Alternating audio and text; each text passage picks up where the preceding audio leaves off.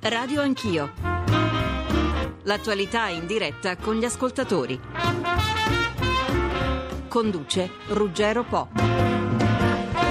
Primarie del centro-sinistra. Domenica si vota. Oltre un milione gli italiani che si sono preiscritti secondo le nuove regole che vi ricorderemo fra poco. Cinque i candidati, anche se il cuore del dibattito, tutto interno al PD, si è concentrato sul braccio di ferro fra il segretario Bersani e il sindaco rottamatore Renzi. Dell'attualità politica in generale, ma di questo soprattutto, parliamo oggi. Lo facciamo mettendo in campo i magnifici cinque che ho intervistato personalmente tra ieri pomeriggio e ieri sera sui cinque grandi temi, istituzioni e legge elettorale, lavoro, fisco, Europa, costi della politica. Cinque domande uguali per tutti in una sorta di confronto a distanza, visto l'impossibilità di metterle fisicamente insieme questa mattina e a quest'ora. Cinque risposte che ci permetteranno di apprezzare i diversi approcci politici e che commenteremo insieme a voi e a due colleghi giornalisti che vi presento. Sono Roberto Iadicicco, direttore dell'agenzia Agi. Buongiorno direttore. Buongiorno a voi e agli ascoltatori. E Antonio Polito, editorialista del Corriere della Sera. Buongiorno anche a te Polito. Buongiorno a voi.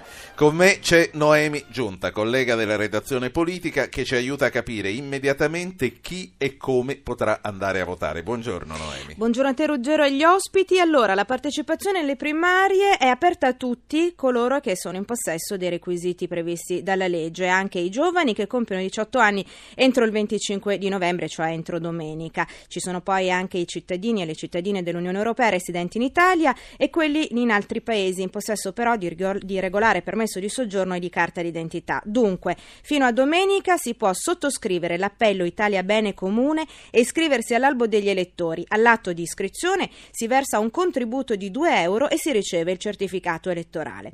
Ci si può anche registrare online sul sito www.primariaitaliabenecomune.it, tutto attaccato, si stampa il modulo e poi si completa la registrazione andando all'ufficio elettorale. Per votare si deve presentare un documento di identità, la tessera elettorale e il certificato di elettore del centro-sinistra. Si può votare solo nel seggio collegato al numero della propria sezione elettorale, quella cioè dove si vota abitualmente, e si può esprimere una sola preferenza. Comunque tutte le risposte si trovano sul sito predisposto www.primariaitaliabenecomune.it Allora, voglio cominciare con i colleghi e chiedere a loro una valutazione su queste nuove regole, se saranno in grado eh, di garantire un voto preciso e un voto aderente a quelle che sono le indicazioni dei soli elettori del centro-sinistra. Antonio Polito, Corriere della Sera, come vedi queste regole? Ma insomma, sono sono state un pochino addolcite poi nel corso del, de, di questi mesi rispetto alla prima decisione, mantengono questo obbligo di preregistrazione che comunque è un, è un, è dire, un, un limite alla partecipazione, nel senso che comunque bisogna dichiarare di essere elettori di centrosinistra, ma nel complesso credo dovrebbero garantire, se ci saranno abbastanza gazebo anche nei paesi più piccoli d'Italia, una, una efficace e regolare svolgimento delle elezioni. Roberto Iadicicco. Io credo che dopo le polemiche iniziali che ci sono state insomma, sulle possibili irregolarità, il fatto che comunque sia per, per, l'Italia una grossa novità, cioè la politica torna in campo con, con una forma che non era stata utilizzata precedentemente, sicuramente è un punto di partenza per vedere chiaro. Io non credo che, che ci saranno troppe polemiche sul risultato di queste eh, primarie perché poi i candidati hanno cercato in tutti i modi di mettere più paletti possibili, insomma, quindi non, io ritengo che, che, per ora possa essere considerato uh, un buon inizio con delle buone regole. Allora, apriamo il confronto a distanza sulle cinque domande che eh, vi dicevo eh, con i magnifici cinque e li commenteremo insieme. Voglio ricordare agli ascoltatori che anche i loro commenti sono assolutamente graditi. Chiamateci all'800 050001. La prima domanda e quindi le prime risposte che ascolteremo sono alla seguente domanda. Fra pochi mesi saremo chiamati a rinnovare il Parlamento. Quale il sistema elettorale migliore per andare a votare. Sentiremo nell'ordine le risposte di Tabacci, Puppato, Vendola, Renzi e Bersani. Ma io ho sempre ritenuto che il sistema migliore fosse quello tedesco a base proporzionale con uno sbarramento del 5%. In quel paese, dove c'è un sistema parlamentare, la risposta di questi anni è stata quella di una grande stabilità. Io non andrei a inventarmi tante cose, starei su quello tedesco. Né il Porcellum né quello che si preannuncia. Io concepisco un'Italia bipolare, quindi con una capacità di rendere possibile una governabilità immediata nel momento in cui si va a elezioni. Eh, mi piace molto come modello il plurinominale eh, alla, per esempio all'australiana, dove appunto c'è anche la possibilità di scelta all'interno dei collegi dei propri rappresentanti. Vorrei quindi una democrazia evoluta dove c'è capacità di scelta dei propri rappresentanti politici, ma anche una democrazia che sia in grado di rendere concrete e reali le uh, scelte politiche che appunto vedono la coalizione maggioritaria presentarsi appunto al Paese. Secondo me il Mattarellum, basta un articolo unico di legge per cancellare il Porcellum, la vergogna diciamo, del Porcellum e ripristinare un sistema che garantisce sia rappresentanza democratica che governabilità. C'è un unico sistema in Italia che funziona ed è quello della legge elettorale dei sindaci. Tutto il resto è pasticciato, leggi che non danno la certezza di chi ha vinto e chi ha perso. Per noi è fondamentale che i cittadini possano scegliere il proprio candidato premier, che non ci siano più gli inciuci, come è accaduto nel 98 quando i cittadini hanno votato Prodi e si sono ritrovati D'Alema con eh, l'accordo di Cossiga e Mastella e che ci sia soprattutto la possibilità di governare cinque anni. Avete visto in America? Mezz'ora dopo si sapeva che avrebbe vinto Obama e Romney si è affrettato a fargli le congratulazioni e in bocca al lupo. È così che funziona una democrazia seria. Il tema migliore sarebbe il doppio turno di collegio, non lo vogliono gli altri, loro proporremo la prossima legislatura. Per noi una legge accettabile deve avere alcune caratteristiche. Primo, i cittadini devono scegliere il parlamentare, noi preferiamo i collegi.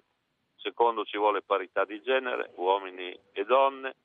Terzo, non deve essere possibile fare dei gruppi parlamentari per chi non si presenta alle elezioni quarto un limitato premio di governabilità per chi arriva primo. Questo è il punto per noi non rinunciabile e non lo diciamo per il PD, lo diciamo per l'Italia che quella sera deve essere percepito come un paese che può essere governato.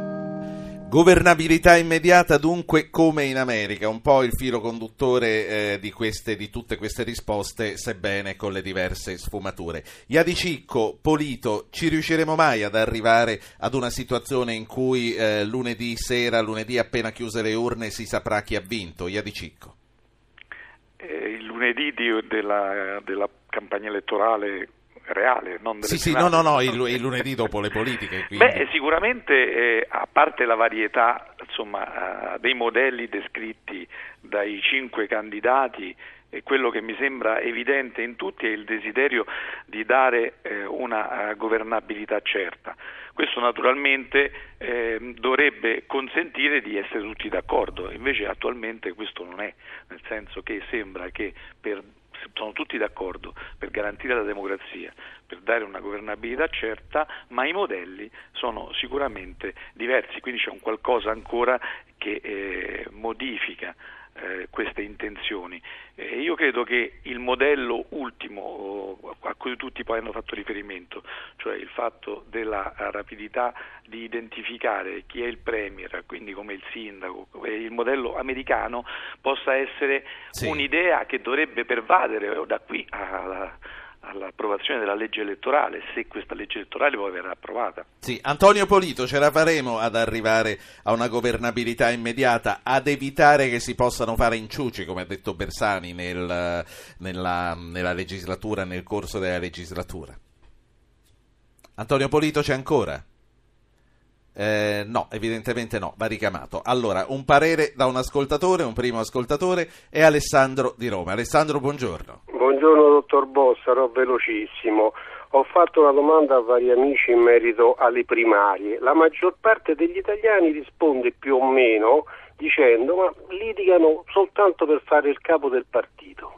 Questa è la spiegazione che la maggior parte della gente No, è un modo per non litigare per fare il capo del partito. Grazie a lei. Ecco, eh, sarebbe opportuno forse che venisse un pochettino più chiarito il concetto di primaria, a che cosa servono esattamente. Comunque, perché... volendo applicare la considerazione che lei fa e che attribuisce ai suoi amici, si può fare in qualsiasi elezione, in qualsiasi tornata elettorale, in qualsiasi sistema. Chi vince, vince per fare il capo.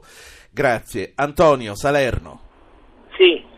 Dica. No, io, io ritenevo, ritengo che sia sicuramente più trasparente, soprattutto sia più democratico e ci avvicina un po' al sistema americano. Chiaramente eh, c'era bisogno in questo momento, con questa legge elettorale, che ci fosse un po' più di chiarezza sul uh, candidato leader. Però mi ponevo una domanda. Dico, eh, qualora vincesse, come nel caso adesso del PD, vincesse secondo i sondaggi dando eh, vincente Bersani, eh, se poi in una seconda fase, considerata un'eventuale nuova legge elettorale che non sappiamo ancora quale sarà, se poi alla fine lo stesso Bersani non possa decidere di lasciare la, la candidatura a Premier a Renzi, visto che è considerato vincente nel caso del, eh, dell'elezione.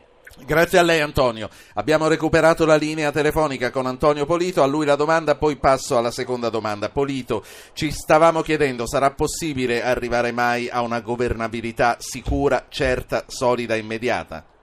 Allora, intanto volevo dire che eh, a sentire le cinque risposte si capisce anche perché non si riesce a fare la riforma elettorale, perché qui stiamo nello stesso schieramento e spesso nello stesso partito e hanno cinque idee diverse su come fare la legge elettorale. La seconda osservazione, la governabilità è importante, ma siamo sicuri che il suo metro sia sapere la sera stessa delle elezioni chi è il Premier? Perché nelle ultime due elezioni noi l'abbiamo saputo la sera stessa chi era il Premier, il problema è che non lo sappiamo più dopo due anni o dopo tre anni, perché queste eh, certo. alleanze, queste coalizioni così confuse crollavano, si scioglievano come neve al sole, quindi la governabilità è qualcosa di più di lungo periodo. Ecco. Passiamo alla seconda domanda ai magnifici 5, riguarda l'economia, riguarda la crescita. La risposta sarà alla domanda seguente. I recenti interventi del governo Monti sono sufficienti per stimolare la ripresa? Come valuta l'accordo raggiunto ieri sulla produttività? E la legge Fornero è da controriformare? A questa risposta sentiremo nell'ordine Bersani, Renzi, Tabacci, Puppato e Vendola per la ripresa niente potrebbe bastare se non c'è una svolta nelle politiche europee, dopodiché anche quello che fa il governo Monti dovrebbe essere rafforzato, ad esempio usando meglio gli enti locali per dare un po' di lavoro e fare un po' di investimenti. Eh, quanto al tema della riforma Fornero, io non penso affatto che ci sia da ribaltare quella riforma, penso che ci sia da perfezionarla per ciò che riguarda in particolare la precarietà. E infine sul tema della produttività io dico questo, è giusto andare verso una contrattazione decentrata, ma per andarci davvero, ma davvero, bisogna costruire dei meccanismi di partecipazione, di rappresentanza, di rappresentatività che possono far esprimere i lavoratori secondo regole condivise. Quindi suggerirei al governo di continuare questa iniziativa su questo punto per vedere se non sia possibile, come io ritengo, avere il consenso di tutte le forze sociali. Andiamo con ordine. Sono, I provvedimenti del governo sono un piccolo passo in avanti, un po' timido per quello che mi riguarda. Si può e si, fare, si, può e si deve fare di più. Noi siamo gli unici a avere sul lavoro una posizione chiara e europea, la posizione che ha ben spiegato Pietro Ichino, e siamo su una posizione contenutistica per la quale non si può non eh, tagliare burocrazia nel nostro paese, perché oggi la burocrazia è un freno anche agli investimenti stranieri. Eh, detto questo è evidente che bisogna avere il coraggio di guardare e di fare un passo in avanti verso il futuro. Da questo punto di vista credo che l'accordo sulla produttività sia un bel passo in avanti. Eh, mi spiace che qualcuno si sia tirato fuori, si sia tirato indietro ma tutto ciò che va nella direzione di mettere qualche euro in tasca in più ai lavoratori e di semplificare la vita delle imprese è un ottimo passo in avanti. Io penso che l'accordo sulla produttività sia un passo importante, mi auguro che alla fine anche la CGL lo sostenga. È evidente che siamo all'interno di una fase in cui la crescita non è che si fa con decreto, e certamente la si può produrre in una dimensione europea, allargando ad esempio la base produttiva e tenendo conto delle condizioni di competitività che ci sono con altre aree europee ed anche extraeuropeo.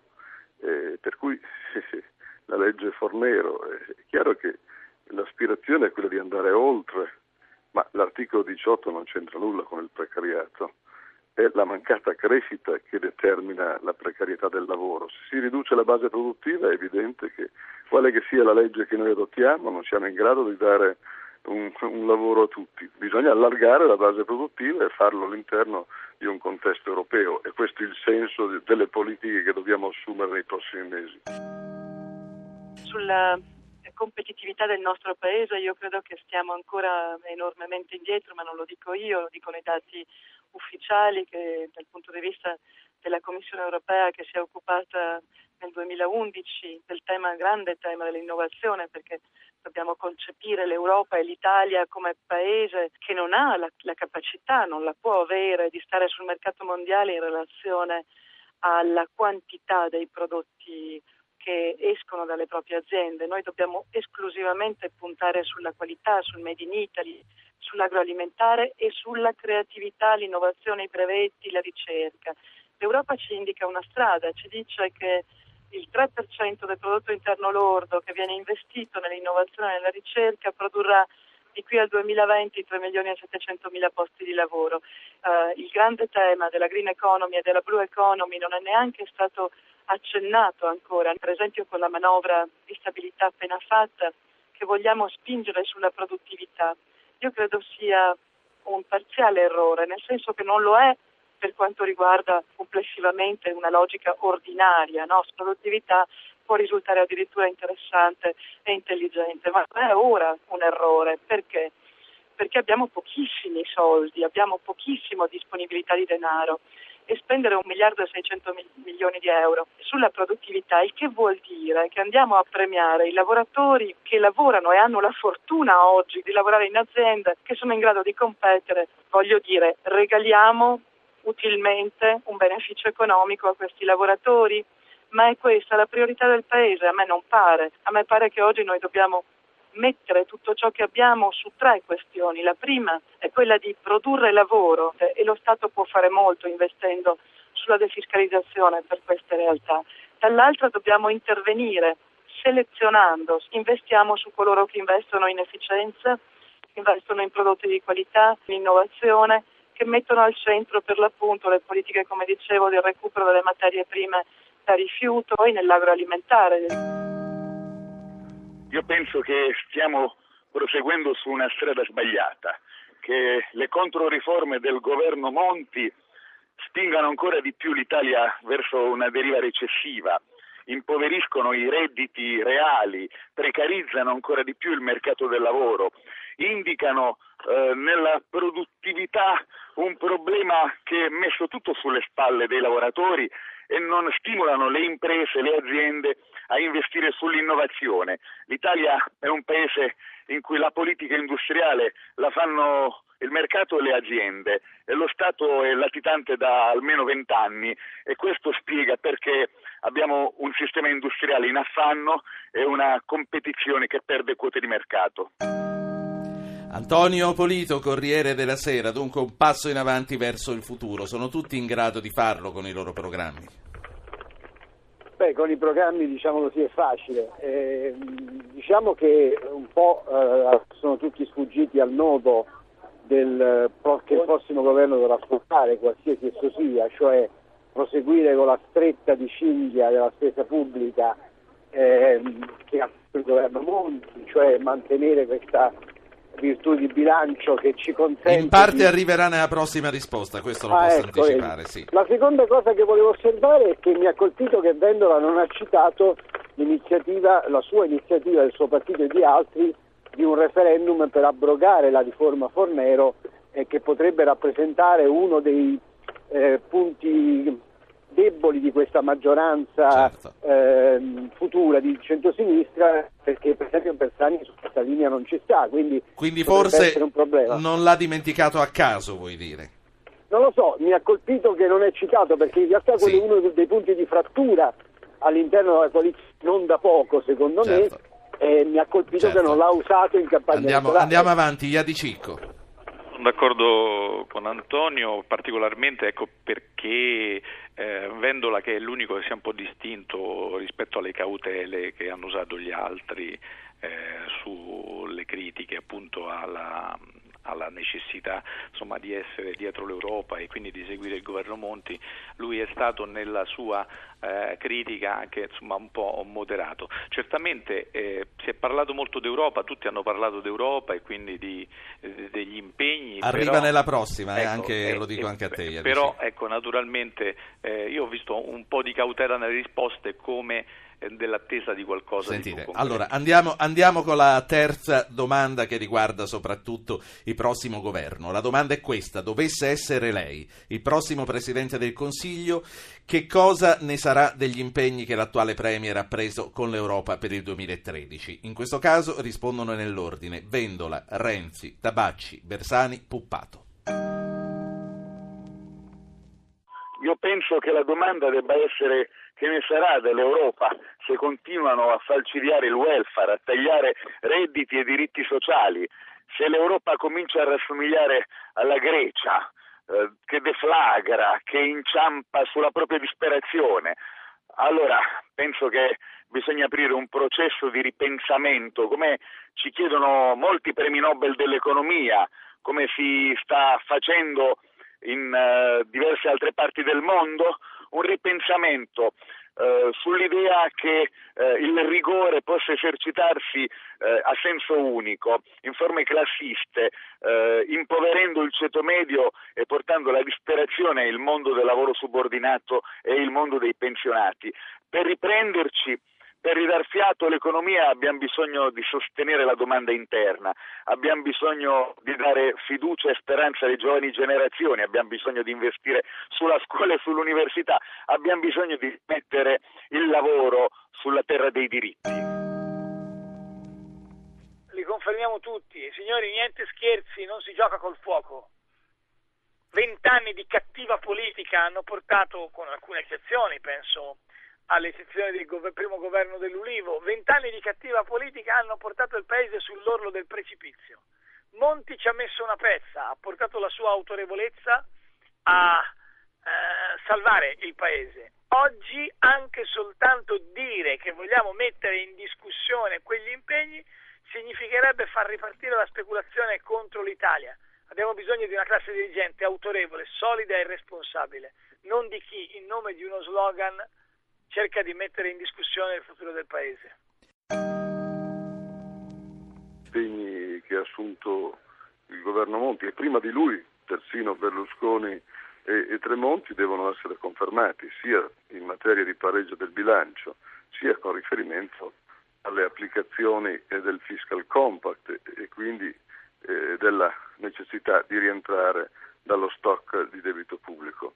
Questi impegni eh, sono oh, necessari per il fatto che noi, eh, come, come gli stessi greci, non intendiamo tornare loro alla dracma e noi alla lira, ma per stare nell'euro e per tenerci in tasca questa moneta che non ha eh, diciamo, le caratteristiche di una moneta che si svaluta, non possiamo recuperare mh, pro, eh, produttività attraverso le svalutazioni monetarie, dobbiamo farlo attraverso una serie di riforme strutturali che eh, in parte sono state avviate da questo governo e che devono essere assolutamente amplificate nell'azione del futuro governo. A dire la verità, gli impegni li ha presi il governo Berlusconi-Tremonti, eh, purtroppo per noi, non avendo da prospettare riforme, neanche da presentare una gran credibilità, ha sottoscritto un patto che ci indurrà al pareggio di bilancio, che ci sta stringendo anche su un meccanismo di austerità molto molto eh, duro, abbiamo un avanzo primario del 4% e dovremo rispettare questi patti, dovremo rispettarli naturalmente discutendo a livello europeo tutti assieme, perché tutti assieme in Europa si capisca che l'austerità senza un po' di crescita, un po' di lavoro e un po' di equità non può risolvere eh, la situazione. I commenti? Si parla no.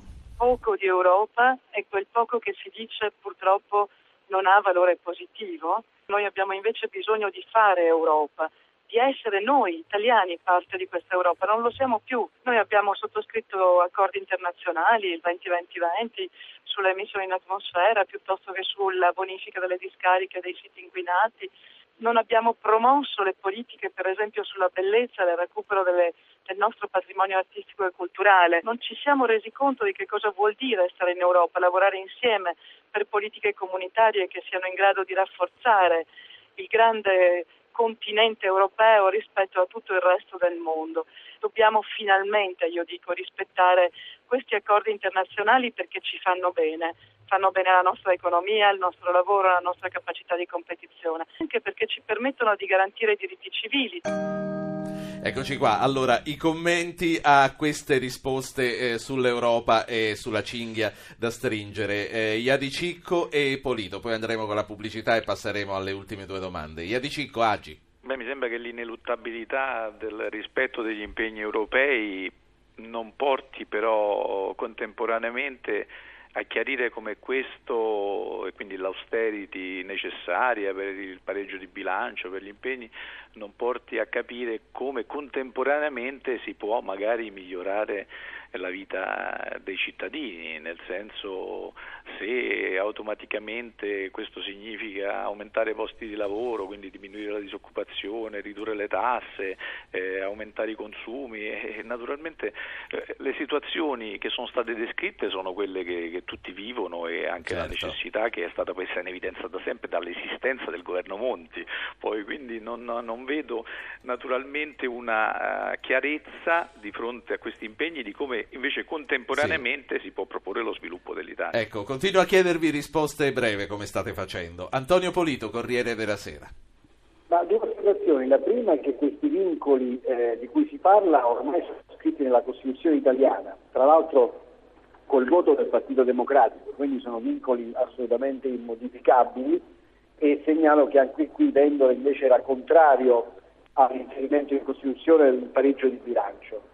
La seconda osservazione è che eh, per mantenere questi vincoli, eh, senza esagerare con l'austerità e soprattutto con le tasse, ehm, c'è solo lo strato dell'aumentare la produttività, cioè noi dobbiamo produrre di più a costi, a costi inferiori eh, se vogliamo tenere il passo. Quindi l'accordo di cui hanno parlato prima è decisivo eh, per i suoi sviluppi ai fini anche della politica che hanno proposto in queste risposte. 90 secondi di pubblicità e poi ritorniamo con la quarta e la quinta domanda. Ripartiamo con il confronto a distanza fra i cinque candidati alle primarie del PD, cinque candidati che rispondono a domande tutte uguali per tutti che, abbiamo, che ho raccolto eh, le risposte ieri pomeriggio e ieri sera, quindi eh, la possibilità di confrontarci su quelli che sono i loro diversi approcci alle varie questioni del programma. Andiamo con un passo più spedito perché il tempo davvero non ci è Amico, domanda numero 4 è sulle istituzioni. Regioni, province, enti di seconda nomina, numero dei parlamentari. Come pensa lei di poter ottimizzare le spese della politica? In questo caso rispondono nell'ordine Puppato, Vendola, Bersani, Renzi e Tabacci. Innanzitutto io credo che noi dovremmo avere un Senato delle regioni perché le regioni, oggi più che mai che stiamo in Europa, devono lavorare coordinatamente con eh, il governo centrale. Dobbiamo ridimensionare sicuramente il numero dei parlamentari, dobbiamo portare a zero privilegi e, e eh, sprechi e poi riduzione di costi. Io credo che eh, mentre la politica va pagata con fondi pubblici, perché questo è obbligatorio se non vogliamo andare in un regime in cui la, chi può fare politica è soltanto appartenente alle categorie sociali più danarose, più ricche. Ma intanto io penso di rappresentare nella mia regione, la Puglia, un, un esempio di buone pratiche.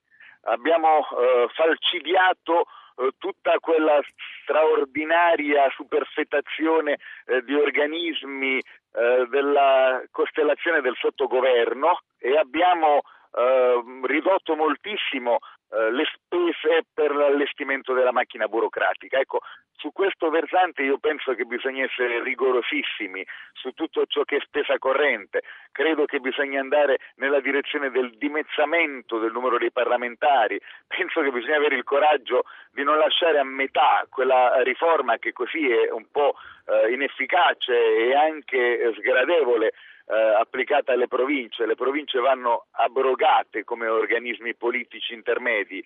Ecco, penso che bisogna da questo punto di vista essere inflessibili, discutere senza demagogia ma senza nessuna soggezione di come portare il bisturi eh, del chirurgo in a colpire ogni forma di eh, spreco, di dissipazione delle risorse pubbliche, va salvaguardata la politica degli investimenti. Ecco certamente un po' di patrimonio lo si può vendere, non attorno a quelle cifre che qualcuno ogni tanto spara. Dopodiché bisogna lavorare sul fisco, sulla fedeltà fiscale portandola alla media europea con eh, alcuni strumenti. Per me i principali sono eh, il tema della circolazione del contante, che è eccessiva in questo paese e maschera molto molto nero, il secondo tema è la tracciabilità anche delle operazioni bancarie che il fisco deve poter eh, valutare e quindi credo che ci sia spazio per migliorare la lotta all'evasione e per alleggerire anche con opportune eh, così, modifiche dell'impatto fiscale il fisco sul lavoro e su chi dà lavoro. A questo fine anche una accentuazione delle entrate al lato dei grandi patrimoni immobiliari potrebbe alleggerirci un po' l'IMU. Beh, io intanto credo di essere l'unico che vuole abolire il finanziamento pubblico ai partiti e non è un caso che i denari necessari per la mia campagna elettorale sono trasparenti online. Chiunque ha dato un contributo va sul sito www.matteorenzi.it e trova l'elenco dei nomi e il quantum. Io sono per dimezzare il numero dei parlamentari, dimezzare l'indennità. Oggi il sindaco di una città come Firenze prende 4.300 euro è un ottimo stipendio, non c'è ragione perché i consiglieri regionali prendano due o tre volte tanto. E poi una cosa molto semplice, diamo un piccolo segnale ma chiaro, le sembra giusto che oggi ci sia chi cumula la propria pensione al vitalizio da consigliere regionale al vitalizio da parlamentare.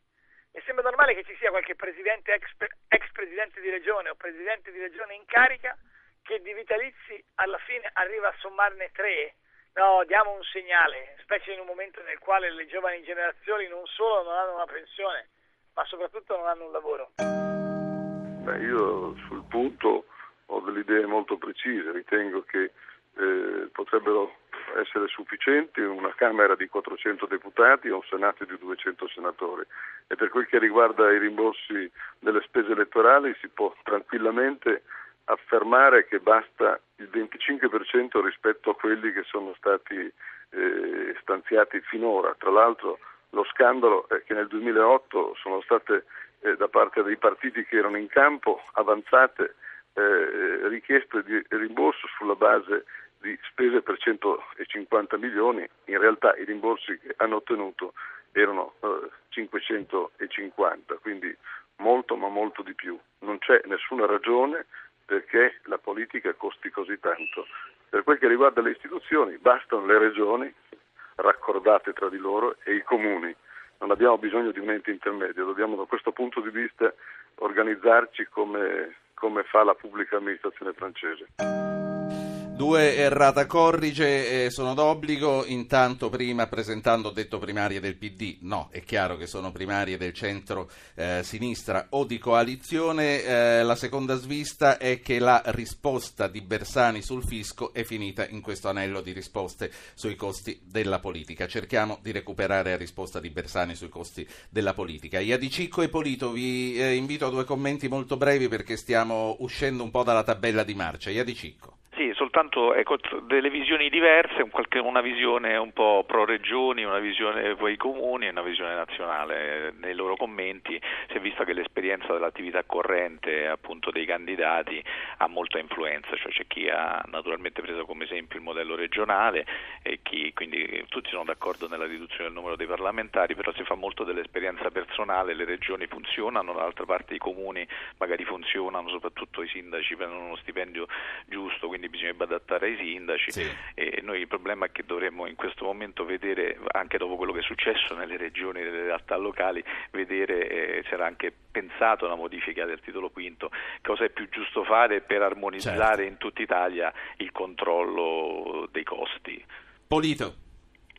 Ma in realtà io non mi ero accorto, ci ho messo un po' di tempo a capire la risposta di Bersani era sbagliata perché anche la tracciabilità del contante mi sembrava una proposta eh, congruente con gli scandali che abbiamo visto dei politici negli ultimi tempi, diciamo, dell'uso del denaro pubblico da parte dei politici.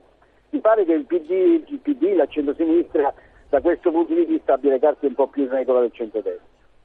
Sì, allora abbiamo recuperato comunque la risposta di Bersani sui costi della politica. La sentiamo prima di passare all'ultima domanda fiscale. Bersani, costi della politica. Ma quel poco che si è fatto in questi ultimi tempi, sto parlando di dimezzamento del finanziamento ai partiti in una situazione di crisi e di abolizione del vitalizio dei parlamentari, è stato fatto su iniziativa proposta del Partito Democratico la riduzione del numero dei parlamentari non è stata possibile perché la destra ha ribaltato il tavolo della riforma costituzionale inventandosi il presidenzialismo, bisognerà riprenderlo assolutamente questo tema.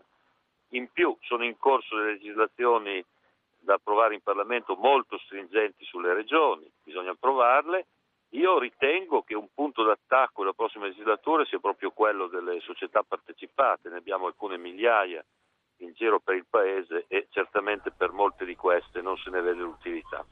Domanda numero 5, l'ultima. Ci saranno nuove strade per garantire maggiori entrate allo Stato senza continuare a gravare sui cittadini? Come contrasterà l'evasione un suo eventuale governo? Renzi, Tabacci, Puppato, Vendola, Bersani. Sentiamo. Beh, intanto andando a fare gli accordi con le banche svizzere, come ha fatto la Germania lei sa che la Germania ha chiuso un accordo per cui il 26.375% del eh, patrimonio è stato sottoposto a pressione fiscale, vale a dire è stato recuperato, meglio non sottoposto a pressione fiscale, e tutto il patrimonio di chi ha portato in modo anonimo, cioè illegale, i soldi in Svizzera, beh, mh, mm, oggi ha la possibilità di essere recuperato, quindi questo mi sembra un primo elemento, ma poi soprattutto incrociare le banche dati in questi anni si è preferito una politica punitiva, la politica che ha portato alla nascita di Equitalia, fatta dal governo di destra ma con il decreto legge fatto dai ministri della sinistra. Eh, quella logica lì è forte coi deboli ma debole coi forti. Secondo me occorre cambiare pagina, occorre voltare pagina e per cambiare pagina bisogna avere il coraggio di dire che si devono utilizzare le nuove tecnologie, incrociare le banche dati. Oggi il cittadino sa tutto, la pubblica amministrazione sa tutto del cittadino. Bisogna avere il coraggio di rovesciare l'impostazione e ad esempio mandare a casa del cittadino stesso la dichiarazione dei redditi precompilata prima. Per fare questo bisogna appunto gravare sui cittadini che le tasse non le pagano, perché eh, se noi parlassimo di un paese normale vorrebbe dire che il peso fiscale sarebbe equamente distribuito, ma noi parliamo di un paese che ha il 25% dell'economia sommersa, in nero, e quindi la lotta all'evasione è il primo punto sul quale si organizza un'azione efficace di governo.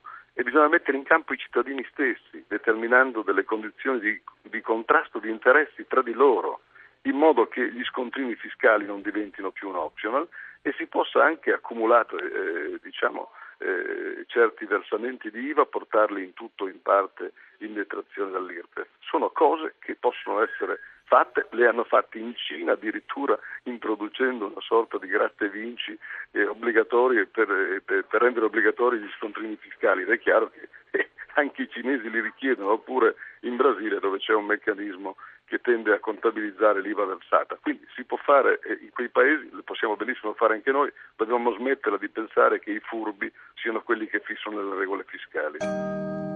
Noi, io credo che noi possiamo farlo in due modi. Il primo, naturalmente, c'è una lotta all'evasione che è l'evasione dei grandi evasori e questo si fa anche con un convenzionamento internazionale con la Svizzera e non solo, ma lo si fa anche mettendo in uh, disponibilità politiche amministrative che appunto siano capaci di rendere molto più trasparenti ecco, i meccanismi che portano oggi all'evasione e all'elusione. Dall'altra le microevasioni che però alla fine risultano prevalenti perché sono quelle, insomma, ciascuno di noi lo sa, no? quante volte non abbiamo chiesto fattura. Tutta questa evasione che è enorme complessivamente ma che è microevasione la si può depotenziare anche attraverso una deducibilità fiscale, per esempio con la possibilità di ammodernare eh, i nostri strumenti ordinari, aumentare la deducibilità eh, di queste spese, perché altrimenti i cittadini non hanno interesse a pagare l'IVA, oltretutto vorrei che diventasse norma del Paese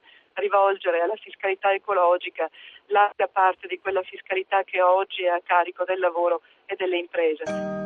Ma intanto provando a rispettare la previsione della norma costituzionale che parla di progressività del prelievo fiscale, chi più ha più deve dare. In Italia questo è un parametro capovolto, chi meno ha dà quasi tutto, il sistema fiscale pesa praticamente per intero sulle spalle dei pensionati, sulle spalle dei lavoratori subordinati, sulle spalle di chi diciamo il fisco ce l'ha già dentro la busta paga a monte e sulle spalle anche delle piccole imprese, anche per scoraggiare il processo di finanziarizzazione dell'economia.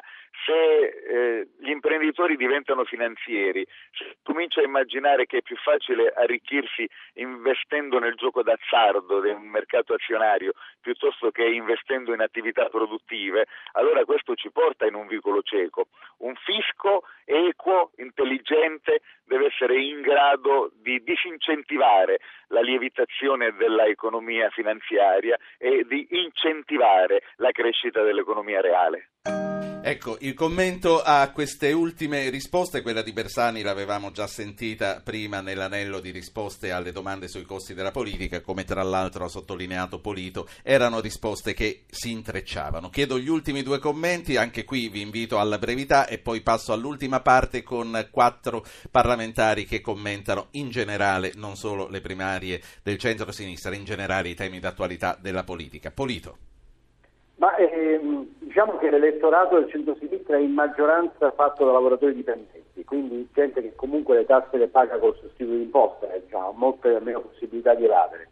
Quindi si capisce questa pressione che è anche giusta, perché il sistema fiscale è giusto a causa della federazione in Italia, questa pressione del centro-sinistra. Quello che avrei voluto sentire però, che non ho sentito, è eh, l'impegno che tra l'altro è già scritto nelle leggi italiane ma non è stato mai mantenuto di utilizzare tutti i proventi dalla lotta all'evasione fiscale riduzione, per la riduzione delle tasse sui cittadini che le pagano perché se non c'è questo scambio anche la lotta all'evasione fiscale si risolve in un aumento della pressione fiscale generale sì. che è una delle cose che tiene il paese fermo e provoca la recessione. Grazie Antonio Polito, Iadi Cicco, Aggi e poi ci salutiamo. Beh, naturalmente eh, c'è stata un'analisi eh, evidente insomma, di quello che non va dell'attuale sistema fiscale, si è parlato anche del ruolo eh, di Equitalia, il fatto della che il, il, fisco debba essere preventivo, deve sapere già prima senza bisogno di essere punitivo, però ecco quello che è importante naturalmente è sottolineare quello che ha detto Polito del, dell'elettorato a cui naturalmente loro si rivolgono,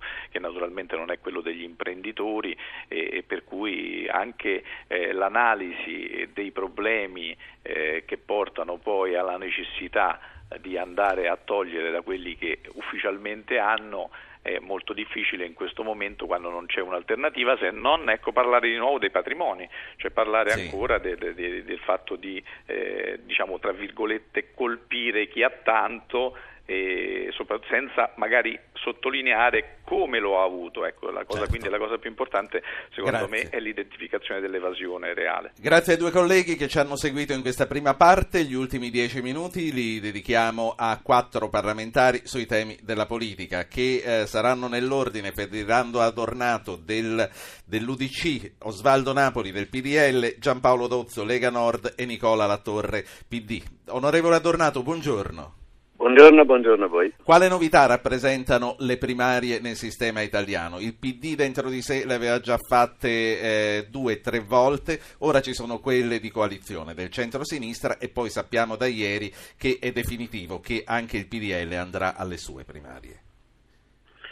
Ma guardi, sono comunque un elemento di, di partecipazione di coinvolgimento dei cittadini in un momento in cui c'è un distacco formidabile con la politica da un punto di vista istituzionale non rappresentano una novità perché non sono legate come in America avviene al circuito della decisione e quindi al circuito effettivo del sistema elettorale.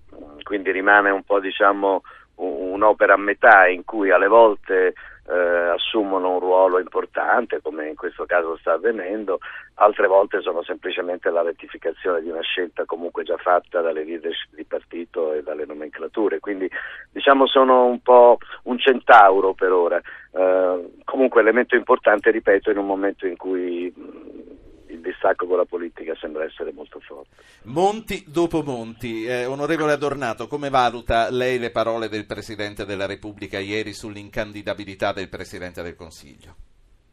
Ma guardi, eh, un po' come se, se, vuole come l'uovo di Napolitano invece che l'uovo di Colombo, ma lei ricorderà che quando mesi fa, eh, contestando la nostra posizione, che è quella come è noto di una continuazione dell'esperienza di Monti mh, a sinistra, ma soprattutto da destra ricordo una dichiarazione di Alfano.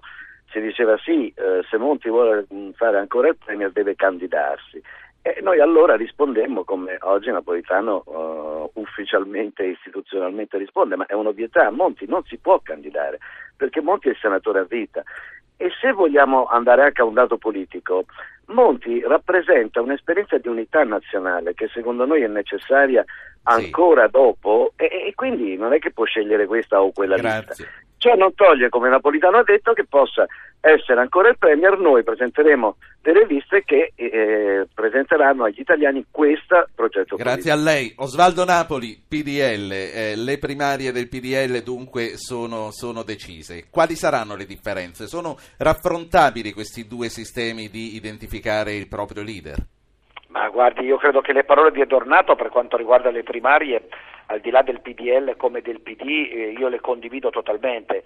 Uh, al di là di una grande partecipazione popolare, eh, che può essere tanto, può essere poca, e che eh, questo è un fatto estremamente positivo, ecco, non vi sono dubbi che continuiamo a fare delle primarie che però non hanno un supporto di legalità e di sicurezza estrema, sono estremamente sincero. Gli americani invece hanno un sistema diverso e io invece dico che allora se vogliamo continuare a discutere di primarie istituzionalizziamole, perché dobbiamo continuare a parlare di primarie sì, primarie no, e primarie fatte e il PDL ne porta un milione, gli altri ne portano tre milioni. Mm, sarei anche curioso su sì. questo, ecco, di vedere eh, l'esatta Napoli. situazione. Domanda Quindi, e risposta al volo, purtroppo mi è rimasto pochissimo tempo. Ecco, ascolti, per quanto riguarda Monti, io sono convinto invece che Monti, eh, con quell'uscita di, del Presidente della Repubblica di ieri, Monti sia il candidato alla Presidenza della Repubblica e che Monti sia l'uomo che dovrà tenere sotto scacco, fra virgolette, quindi all'interno di una situazione politica, il nuovo Presidente del Consiglio che sarà Bersani. Grazie. Quindi l'uomo forte a, a, al Quirinale e l'uomo che vince le elezioni eventualmente a Palazzo Chigi. Grazie a lei Osvaldo Napoli. Giampaolo Dozzi, Lega Nord, Dozzo, Lega Nord, buongiorno. Buongiorno a lei. Nel centro-sinistra sono primarie di coalizione, quelle eh, verso le quali va il PDL sono primarie del PDL. La Lega in un qualche modo ha già eh, fatto delle raccolte di adesioni, ha già espresso delle posizioni. Come si porrà verso le nuove politiche? Ma io vorrei così dire sulle primarie. Per me eh, le primarie del PD, del PD sono state eh, un grande spot pubblicitario a favore del PD. Difatti in questa trasmissione abbiamo sentito per 50 minuti eh, le versioni di cinque contendenti. Quindi Ma non tutti del PD. Il, il, il, PD, il PD ne ha tratto un grande, giova, un grande giovamento. È da eh, ormai mesi che si parla di mass media di queste primarie, quindi eh, è un bello spot preelettorale quello che penso delle primarie del PD. Sì. Eh, che sono del centro-sinistra, sì. Che sono del centro-sinistra, poi il PDL ha così un po' tentato di andare a percorrere questa strada, noi abbiamo fatto molto più veloce, abbiamo messo su i gazebi un sabato e una domenica, abbiamo fatto tutto in due giorni. Questo è il nostro così, metodo molto veloce, molto spartano e molto meno pubblicistico per, per quanto riguarda. Quale sarà il vostro candidato per il 2013? Ma adesso il nostro candidato governatore per la Lombardia è Roberto Maroni, innanzitutto. Sulle politiche cosa farete? Dovremo fare un'assemblea federale per i conti militanti e decideremo cosa fare. Questo è il nostro programma che il segretario ha già detto da parecchi mesi e che attueremo. Per quanto poi riguarda il discorso del Presidente Monti sulle incandidabilità sì. del senatore a vita, eh, del premio attuale... Le chiedo una risposta poi... brevissima, sì. Beh, basta che, basta che, il senatore a vita eh, Monti si dimetta da senatore a vita e può candidarsi e può, eh, come tutti i cittadini italiani, c'è una strada molto breve, precisa, così sì. eliminiamo ogni contendere tra il Presidente della Repubblica e il, primo, il primo Ministro. Grazie a Giampaolo Dozzo, Lega Nord, gli ultimi due minuti sono per Nicola Latorre, eh, PD. Eh, intanto Latorre, buongiorno, facciamo di mettere Monti per farlo ricandidare. Guardi, Monti sta svolgendo una funzione fondamentale per il Paese e credo che eh, la sua eh, figura continuerà ad essere al servizio del Paese, non di una parte eh, politica. Le prossime elezioni decideranno quale maggioranza governerà questo Paese e a guidare il governo è giusto che ci sia il leader di quella maggioranza. Ecco, per quanto riguarda le primarie, lei crede che siano in un qualche modo sovrapponibili? Soprattutto voglio chiedere a lei quello che è stato il filo conduttore di questi quattro interventi. Riusciranno a dare un nuovo impulso alla, alla partecipazione dei cittadini alla politica e quindi alla politica stessa? stanno già dando un nuovo impulso, intanto perché con le primarie i cittadini tornano protagonisti della selezione della leadership, in secondo luogo perché grazie alle primarie la politica torna ad avvicinarsi ai problemi del Paese. Il lavoro che avete svolto questa mattina eh, raccontando le opinioni dei cinque candidati erano tutti concentrati sui problemi veri di questo Paese e di una politica che torna ad occuparsi di questi eh, problemi. In terzo luogo gli italiani hanno compreso che eh, non sono uno spot pubblicitario, ma che queste primarie saranno quelle che individueranno il candidato alla guida del governo del centro-sinistra e dunque eh, si sentono in qualche modo mobilitati e eh, consapevoli di essere protagonisti di una scelta che condizionerà noi ci auguriamo in positivo il futuro dell'Italia. Ecco, eh, non, non, le chiedo perché eh, non sarebbe corretto una previsione su chi vincerà, ma le vorrei chiedere se lei prevede che già domenica sapremo chi sarà il vincitore delle primarie o se andremo al ballottaggio. In tutta sincerità le devo dire che io mi augurerei che domenica sera conoscessimo già il vincitore delle primarie perché così da lunedì mattina possiamo metterci al lavoro eh, per preparare le elezioni eh, secondarie. Eh, se sarà necessario comunque svolgeremo eh, il ballottaggio e comunque anche il ballottaggio sarà un modo per proseguire questo dialogo sui problemi del Paese, per ricomporre questo tema, del, eh, eh, il, il, vero problema in questo momento sì. della nostra democrazia è ricomporre il, il rapporto tra politica e società le primarie in questo Grazie. senso stanno servendo la democrazia italiana. Ringrazio tutti voi per aver partecipato, come è evidente i temi della politica eh, di qui e per le prossime settimane saranno sempre più al centro della nostra informazione, ci occuperemo al più presto anche di quelle che saranno le primarie del PDL, ringrazio di nuovo tutti per averci seguito, per aver partecipato, personalmente mi prendo una settimana di vacanze e tornerò fra due martedì, la settimana prossima con voi ci sarà Luca Patrignani. A presto. Avete ascoltato Radio Anch'io, condotto Ruggero Po, regia di Anna Posillipo, assistenti al programma Alberto Agnello, Valentina Galli, coordinamento tecnico Gottardo Montano, Massimiliano Savino. Potete iscrivervi alla mailing list e ricevere le anticipazioni sulla trasmissione del giorno dopo scrivendo a radioanchio.it, archivio puntate e podcast su www.radioanchio.rai.it, pagina Facebook Radio Anch'io, Radio 1 Rai.